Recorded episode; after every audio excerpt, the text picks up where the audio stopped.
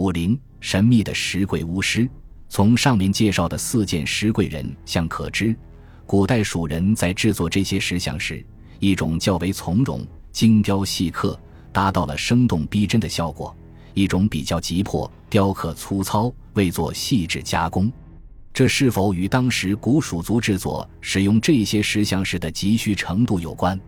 这些石像上残留的彩绘痕迹，说明它们一经雕成，有的比较精美，有的仅具粗形。便都派上了用场，从中也透露了古代蜀人在审美意识上的丰富和宽容，在造型艺术上既能做到精雕细琢，也能保留粗犷，展示了风格上的多样性。而在这些石质人物造像面部等处施以彩绘，可能是为了增强这些石像的神奇性，达到栩栩如生的效果。同时，这也很可能是古蜀族表现宗教观念的一种方法。或是将它们供奉于宗庙或使用于祭祀活动之中时进行的一种形式。联系到三星堆青铜雕像群也有描彩涂朱现象，这种表现手法客观上确实起到了画龙点睛的作用，充分展示了古代蜀人表现人物手法方面的非凡创意。这些石龟人像表现的是什么身份的人物？究竟有着什么象征含义？这个有趣的问题已引起了众多学者的关注。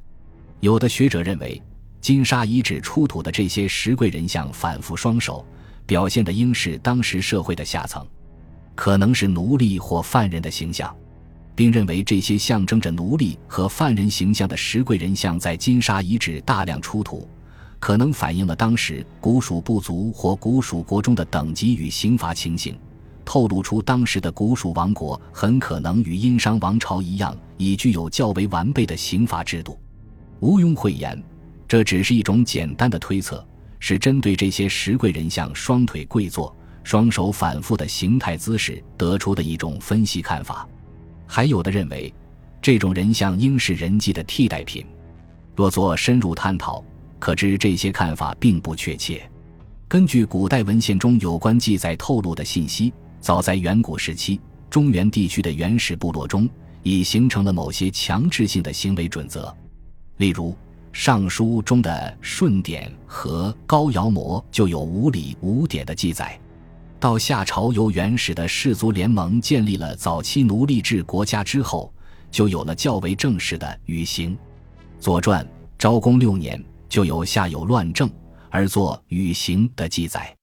按照后世学者的说法。夏代有五行，据东汉学者郑玄在《周礼·修官司刑》中作主说，夏代五行是大辟二百，并辟三百，公辟五百，役莫各千。大辟就是死刑，并辟是凿取膝盖骨，公辟是毁坏生殖器官，一是割掉鼻子，莫是在脸上刺字涂以墨迹。《史记·因本纪》记述商汤时已有汤法，《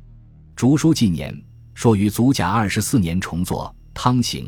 其详细内容早已一时不存。从史籍中的零星记载来看，商朝仍沿用了五种肉刑，而把并刑改成了月刑，砍掉下肢，增加了砍手等刑罚。《韩非子·内储说》上就有因之法，弃挥于公道者断其手的技术。到了西周时期，中原王朝已经有了一整套完备的礼乐和法律。周穆王时，大司寇吕侯制作了《吕刑》，刑法方面仍沿用夏商时代的五种肉刑，对定罪量、刑师罚都做了明确规定。以上所述都是黄河流域中原地区夏商周统治者施用的刑罚状况。地处长江上游内陆盆地的古蜀国，并不属于中原王朝的统辖，这里有着众多的氏族和部落，大大小小的酋长甚多，可谓诸侯林立。在政治上施行的是共主制，在礼乐上也与中原有别，自成体系。三星堆出土的青铜雕像群对此做了很好的揭示。古蜀时代的刑罚情形如何？古文献中对此几乎没有什么记载，考古材料也缺少例证，目前我们还不得而知。但关键方面还是清楚的：商周时期的古蜀王国与中原王朝在礼仪模式与刑罚制度等方面并不一致。显示出较为明显的差异，有着各自不同的特点。从金沙遗址目前清理出土的整个考古资料来看，并和三星堆考古发现联系起来进行综合分析，可知这些石贵人像同古蜀族或古蜀国的祭祀之类宗教活动有着极为密切的关系，因而并不能简单的将它们与表现刑罚制度划等号。换一种说法，古代蜀人大量雕造这些石贵人像，其目的是为了用于祭祀活动，绝不是为了表现当时的刑罚。更主要的是体现了古蜀族某种宗教观念，具有浓郁的巫术色彩。关于人生与殉葬，曾是中原殷商王朝统治者广为采用的做法，特别是商王朝后期殉葬之风尤为盛行。根据甲骨卜辞和古文献的记载，商代奴隶主贵族经常频繁举行祭祀上帝、鬼神、祖先等仪式，以求得到保佑。每祭祀一次，除宰杀牛。羊外往往还要杀人作为祭品。商王朝在营建宫殿和宗庙建筑时，也要埋葬狗、牛、羊三牲和车马奴隶人生等。西周时期人生祭祀之风仍很流行，但数量甚少，人殉制度也开始衰落。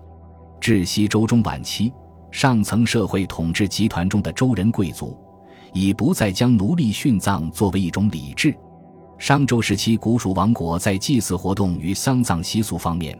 也与中原王朝有很大的不同。三星堆遗址等许多重大考古发掘，均未发现古蜀统治者有人生或人殉的情形，这说明古蜀社会显然没有人生或人殉的习俗。盛行的是具有浓郁古蜀特色的祭祀方式。由此可知，金沙遗址出土的石贵人像所代表的，并非是人祭的替代品。透露的也不可能是古蜀王国中的刑罚情形，他们赤身裸体，双手反复的姿势形态，并不是为了简单的表现一种刑罚制度，而是赋予了某种特殊的象征含义。很显然，与古蜀族一些特殊的祭祀活动仪式有着密切的关系。关于这类石贵人像的身份象征，有的学者注意到了这些石贵人像在形体姿势方面的许多细节和微妙之处。认为这类石贵人像突出雕刻了绳索和被捆绑的双手，表现的是某种特殊的行为和所处的场景，可能是巫术活动，也可能是祭祀仪式。从形态看，这类石贵人像双目直视，有的脸部微向上扬，没有雕刻或描绘鼻子下端的鼻孔，由此推测他们在当时的巫术活动或祭祀仪式中，可能被置于人们视线之下的平面上。故而认为这类石贵人像的身份地位应当很低，但他们都采用了商周时期中原地区表现上层贵族人物的跪坐姿态，这似乎又有点矛盾。另外，从雕刻的发饰与刻绘的长辫看，石贵人像头上一本舒适的顶发，两侧头发被剃掉，这种别致的发饰与三星堆青铜人物迥然有别。有人因而推测认为，带有这种发饰、双手被捆缚的人们。应当属于四川盆地内地位低下的族群，但这些石人像与象征统治阶层上层社会人物形象的三星堆青铜人物形象，究竟是一种什么样的关系？对石贵人像身份与跪坐姿势的矛盾，并未做出深入的解释。这些石贵人像真的是古蜀王国中地位低下的族群象征吗？其实仍是一个很大的疑问。